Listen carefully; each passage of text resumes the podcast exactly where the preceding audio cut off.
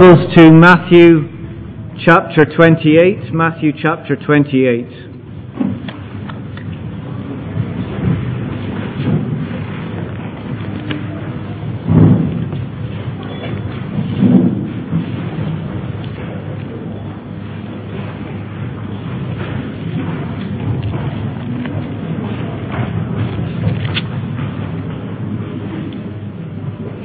So Matthew's Gospel chapter twenty-eight.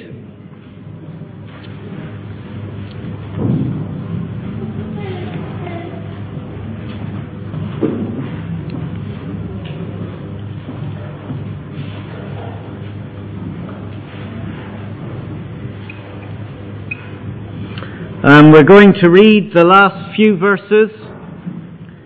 Matthew twenty-eight, starting at verse sixteen.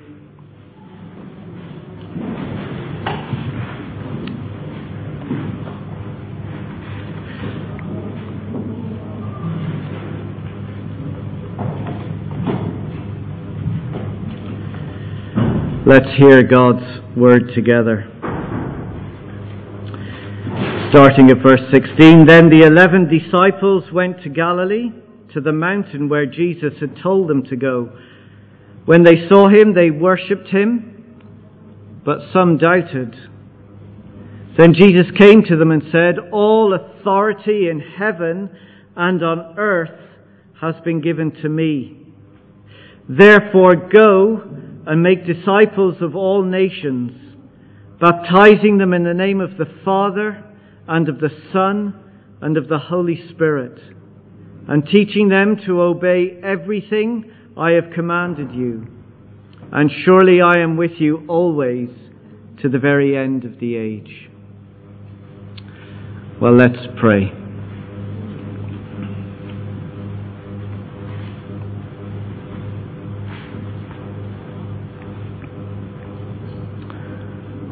Our Father, as we have just read your word, it is so familiar to us. We can say the verses perhaps by heart, or at least we know the main points of what we've just read. They're etched in our memory. And yet they are so crucial to us today that it can just wash over us and it can soon be forgotten. And so we pray that what is known to us, what we hear and what we know to be true, that by your Spirit you would drive this home to our hearts and you would work in us, not just individually, but corporately as your family here today. And do a great work that would lead to people coming to faith in this town, and will lead to people coming to faith in other parts of the world. So we ask, pour out your Spirit upon us today. In Jesus' name we pray. Amen.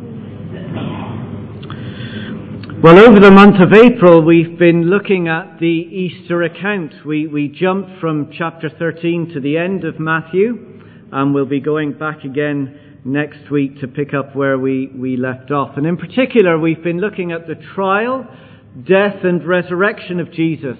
But the Easter account is not over when the resurrection happens. There's one more vital piece of the story. You remember last week that we looked at the women being the first eyewitnesses of the risen Jesus. We pick it up in verse nine, chapter twenty-eight. The angels had told them to go, and they met Jesus, and Jesus said, "Greetings." And they came to him, clasped his feet, and worshipped him. Then Jesus said to the women, "Do not be afraid. Go and tell my brothers," that's the disciples, "to go to Galilee," which was about a three-day walk north of Jerusalem, "and there they will see me." So, back down to verse sixteen. The eleven disciples went to Galilee, to the mountain where Jesus had told them to go.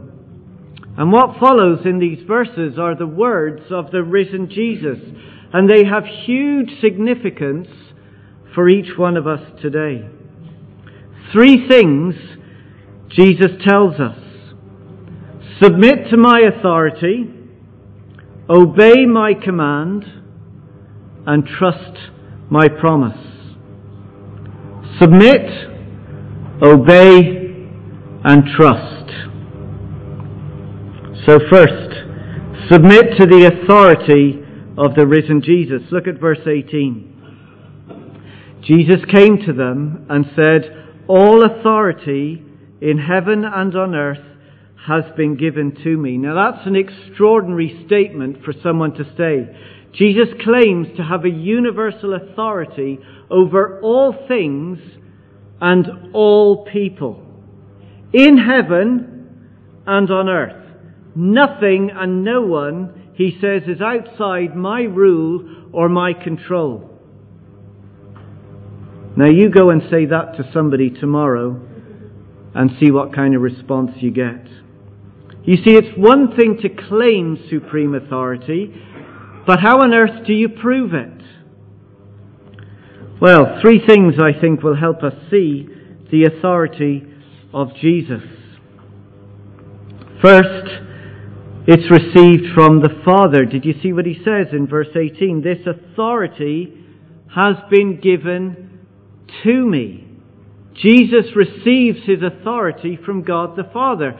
And for us to understand what this means, we need to go to Acts two, where this is explained. So just jump forward to Acts two. Matthew, Mark, Luke, John, and then Acts. So in Acts two, this is about six weeks after the events that Matthew records. So this is about six weeks later. And Peter, one of the disciples who's listened to Jesus on the mountain, is preaching about the death and resurrection of Jesus. And this is what he says. We pick it up in verse thirty-two. God has raised this Jesus to life, and we are all witnesses to it. Exalted to the right hand of God. So to be exalted to the right hand of God is to be given the position of authority and power. Verse thirty-six. Therefore, let all Israel, this is his audience at the time, let all Israel be assured of this: God has made this Jesus, whom you crucified, both Lord and and Christ. God declares that the crucified Jesus is now the risen Lord and Messiah. This is not an opinion poll. It's not a case of hands up here who thinks Jesus has authority. No, Jesus has been given authority. He is declared to be the God King who rules over all things and all people. So he receives it from the Father, and it is proved by the resurrection. So again, look at verse thirty-two. God has raised this Jesus to life, and we are witnesses of it. Jesus had submitted himself to death on the cross, trusting that the Father would raise him from the dead. And that's what God the Father did. He raised Jesus.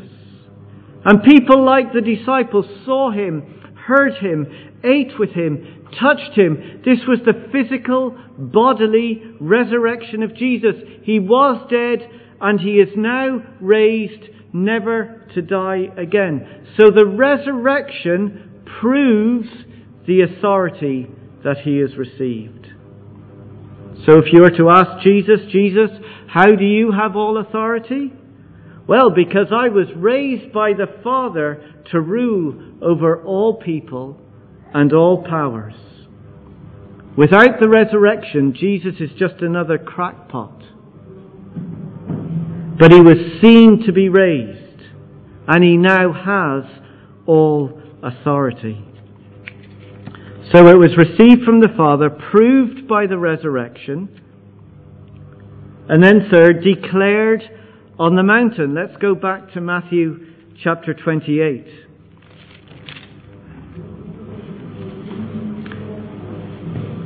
Back at verse sixteen. The disciples, Jesus says, I, I want you, I'm going to meet you up the mountain. Why go up a mountain? Now we've we've already learnt this from Matthew. Remember back in chapter five that mountains have huge significance in the Bible. And Jesus is taking us back once again to a significant event back on Mount Sinai in Exodus in the Old Testament, where God had rescued his people from slavery. And God called Moses up the mountain to speak to him. And this is what God said. Here it is on the screen. Out of all the nations, you will be my treasured possession. Although the whole earth is mine, you will be for me a kingdom of priests and a holy nation. Because I've saved you, God says, you will be my treasured possession. You will be a kingdom of priests. You're to represent God to the people. You are a holy nation. You are ref- to reflect God to the people. But now what do we see at the end of Matthew chapter twenty-eight? Jesus once again gathers his disciples, his treasured possession, on the mountain. He speaks with a divine authority. Be my people. Represent me. Reflect me in the world into which I am going to send you. Jesus comes as the risen King who has saved us from sin and death and has given us new life. You see, this is not a democracy where we go to the ballot box and we vote whether Jesus has authority or not. This is about sovereignty. It means he does rule, whether we accept it or reject it. He rules over my life and he rules over your life. He rules over your work, over your free time, over your money, every second of every day. He rules it. Your life belongs to him. So what is our response to the one with absolute power and supreme authority? What's our response? Well, the only right response is to submit to him, to bow in joyful submission to the God King who submitted himself to death for you and for me. In thankfulness, I surrender my life to the one who gave me life. So first, we submit to the authority of the risen Jesus. Second, we obey the command of the risen Jesus. You see, if Jesus has all authority, then he has the right to command things. I don't have any right to command anybody. But what do we see? Verse nineteen. Jesus says, therefore, because I have this authority, therefore go and make disciples of all nations, baptizing them in the name of the Father and of the Son and of the Holy Spirit, and teaching them to obey everything I have commanded you. The command is not difficult, is it? It's crystal clear. And as I went through this, my main thing I kept telling me, telling myself was, don't make it complicated. Don't mess up what is already simple and clear.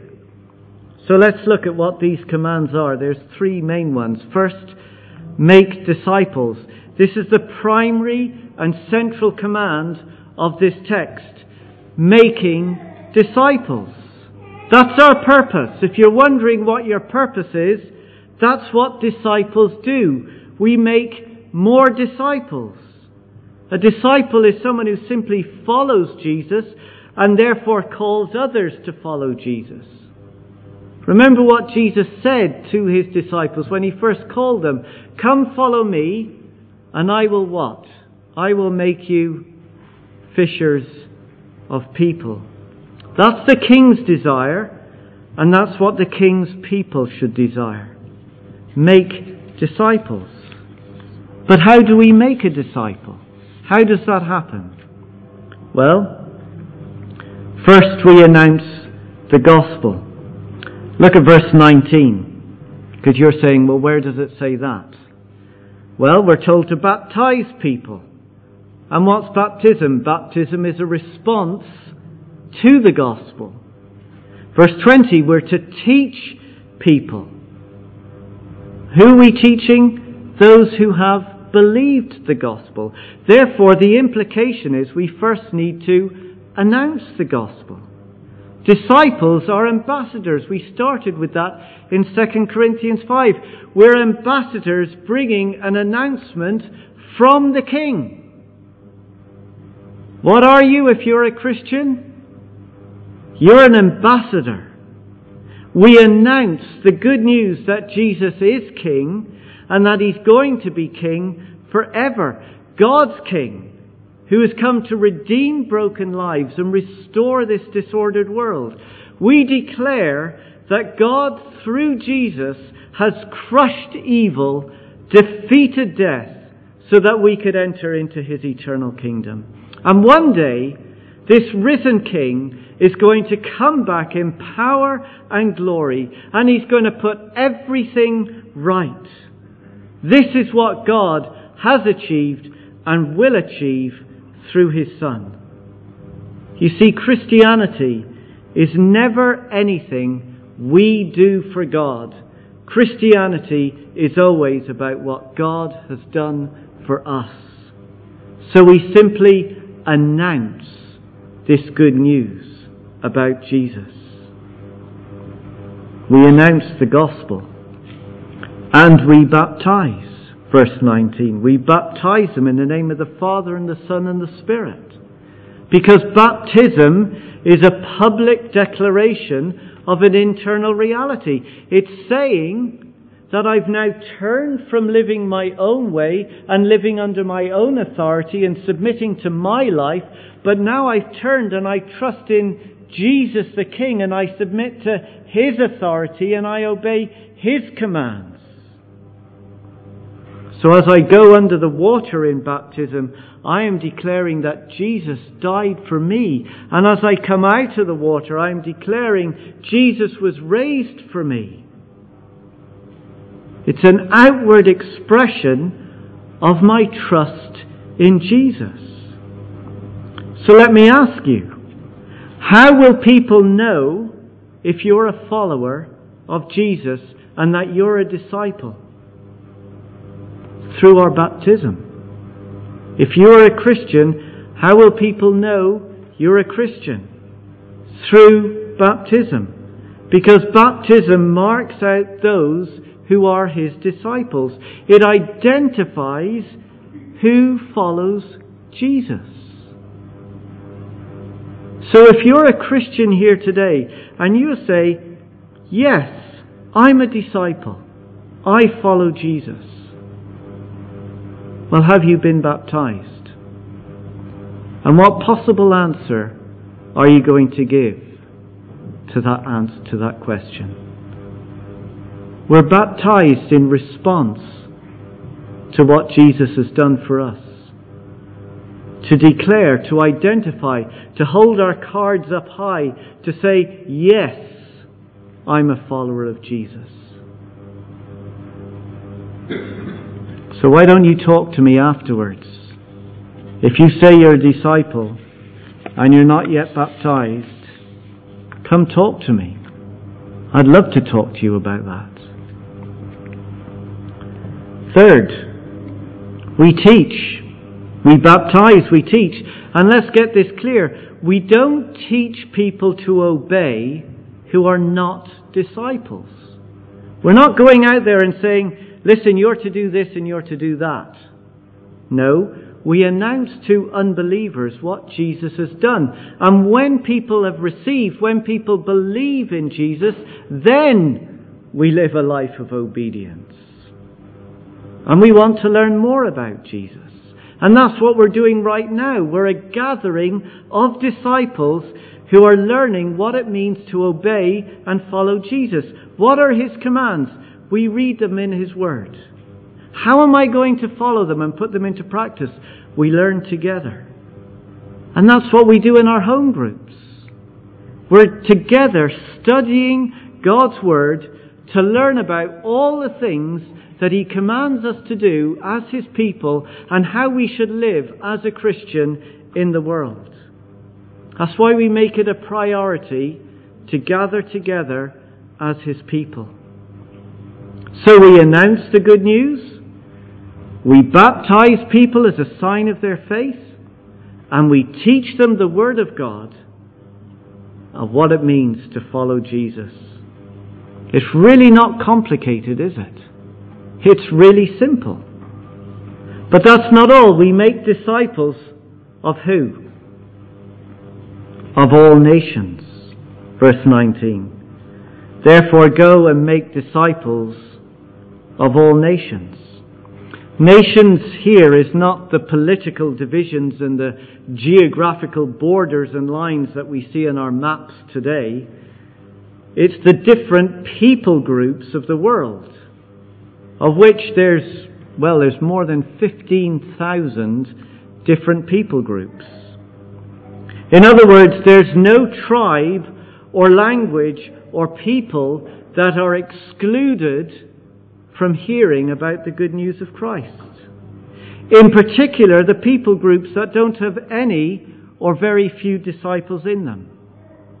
So we heard, if you were listening to, to Letitia, the Berber, is that right? The, the Berber people and the people from Kabul, yeah? So these are all people groups.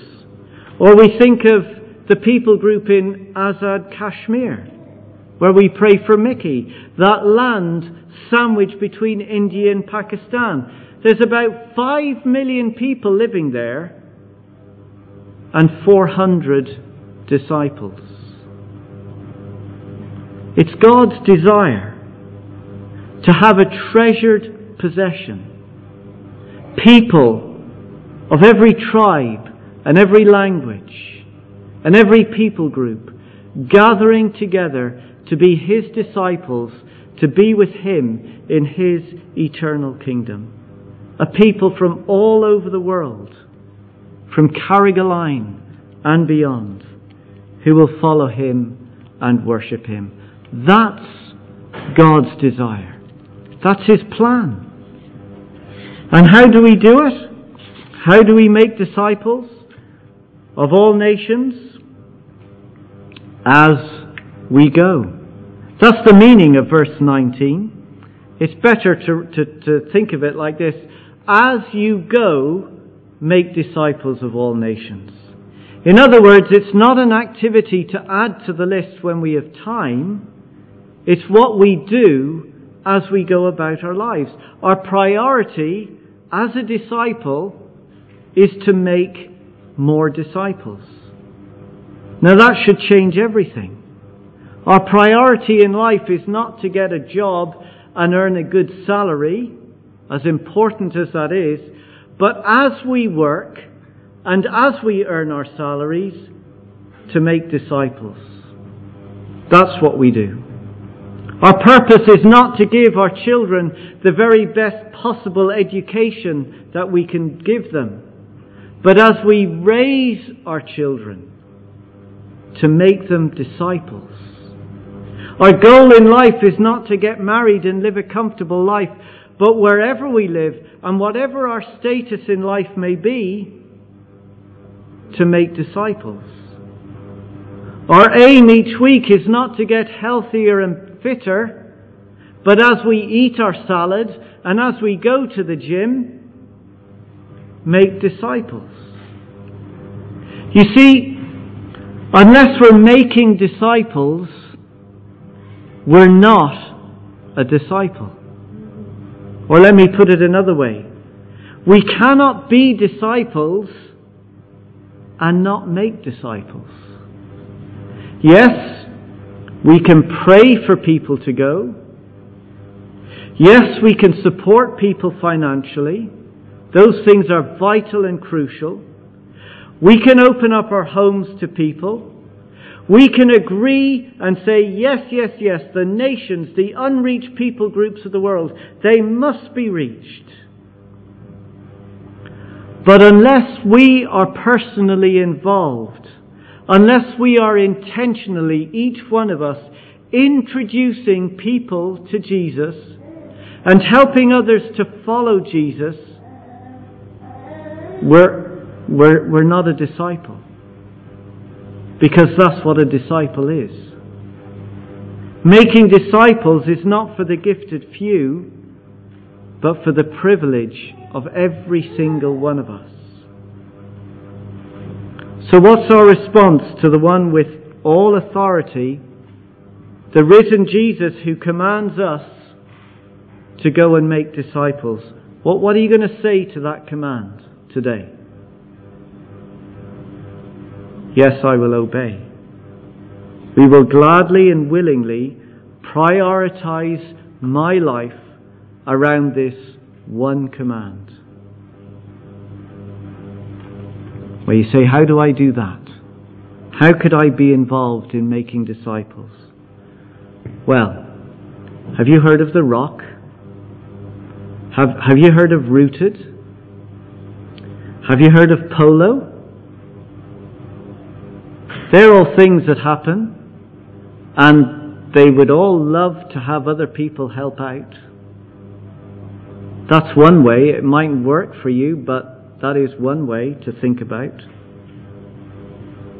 That each one of us can be involved in picking up our Bibles with another person in the life of the church, meeting with them, to read it and to pray together as we encourage each other to obey everything and to teach each other God's word.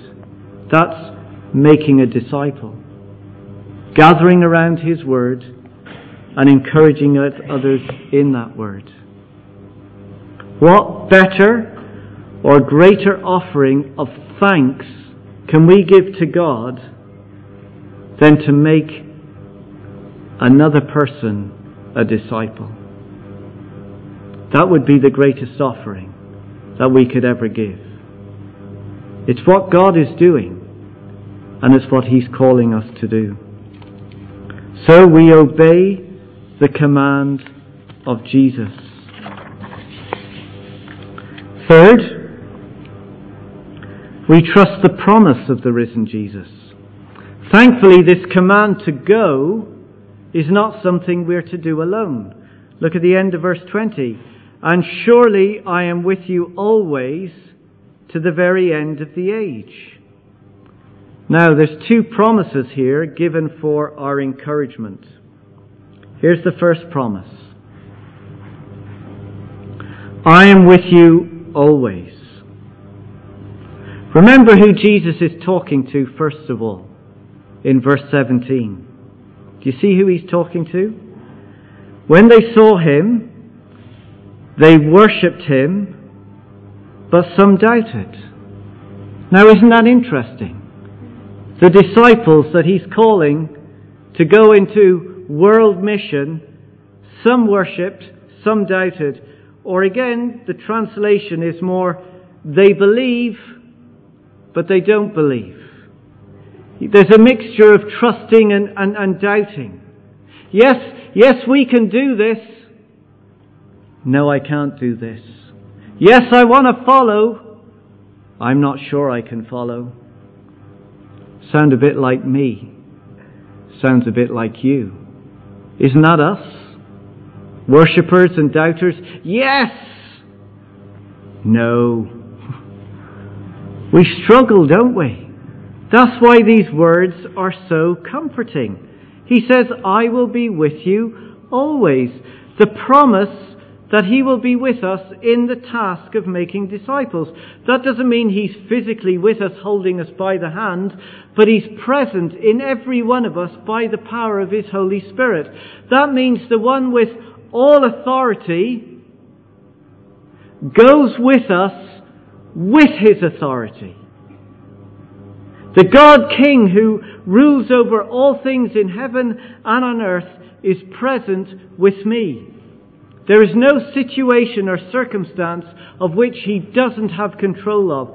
There is no power or person over which he does not reign. There is no barrier or obstacle which he cannot overcome. He crushed evil and he defeated death. Who else do you want to go with you? And he is with you. He is present. This God is with you always. Who made the universe is with you. You see, he not only commands me to go, he enables me and equips me as I go. He will help me in my fears, and boy do I fear. And he will help me what to say, because I never know what to say. Trust his promise, and he will be with you. But there's another promise. To the ends of the age. I am with you always to the very ends of the age. You're saying, ah, this is for the disciples. No, it's not. It's for all disciples to the very ends of the age. You see, this is a promise that the task of disciple making will be fulfilled. Because a day is coming when the Lord Jesus is going to return again, and he will welcome all his disciples into his eternal kingdom.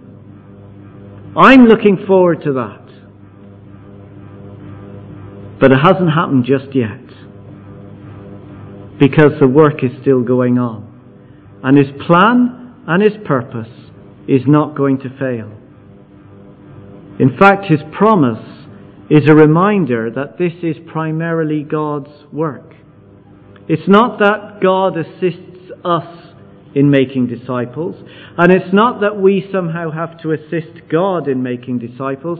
It pleases God to do his work through us, through people like you and me. You see, if anyone is to become a disciple, it's God working through them. The point is that what he has promised, he will accomplish. Jesus has already told us this. Go back to chapter twenty-four and verse fourteen. Chapter twenty-four and verse fourteen.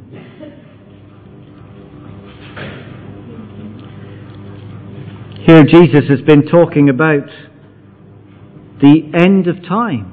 And he tells us all sorts of different things that we can see happening and will happen. There'll be wars, there'll be disasters, all kinds of things will be going on. And that's what we see happening right now. But he also tells us this in chapter twenty-four, verse fourteen. In the midst of all the turmoil, he says, and this gospel of the kingdom will be preached in the whole world as a testimony to all nations, and then the end will come. That's the promise. This gospel of the kingdom is going to be proclaimed to all nations, and there is no one and nothing that can ever stop it. Even over those people where there's a threat over their life for holding a Bible in their hand, those people are being reached with the gospel. God will work through his people. He will make disciples. And when that job is fulfilled, then Jesus will return again. When's he coming? I don't know. But while we're waiting, we're making disciples. So as you go, as we go, as God's people, believe the promise. I am with you always, to the very end of the age. I hope I haven't complicated it, because it's really clear, isn't it? And it all hinges on the resurrection. Do you believe in the resurrection of Jesus Christ from the dead? Do you believe he's risen? What difference is that going to make to us? I must submit to him. Submit to his authority. I must obey his command. And I must trust his promise. We're disciple makers. That's our job. Let's pray for his help.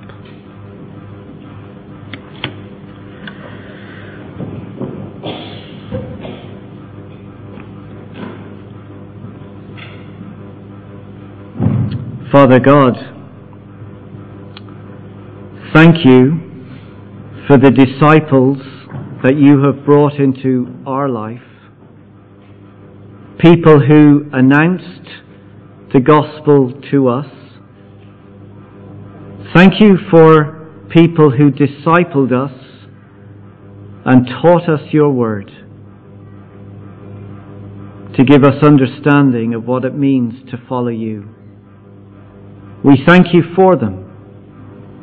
Perhaps some of them have already passed and are now with the Lord.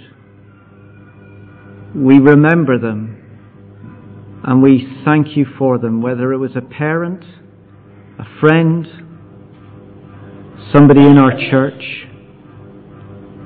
Thank you for those that bothered to teach us and make it their priority.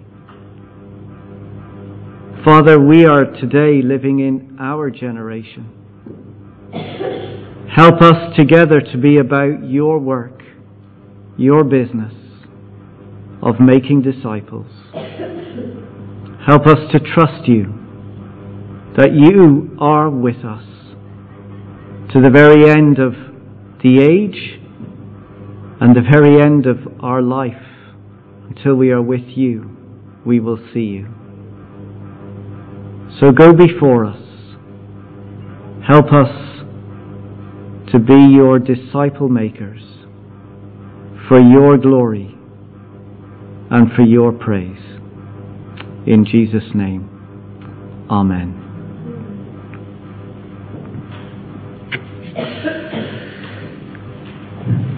Well, we're going to sing in response. And as we sing, let this song be your prayer. Let this song be a prayer for all of us together. The task is unfinished. The Lord is not yet returned. Let us go into this week and make Christ known. Let's stand together as we sing.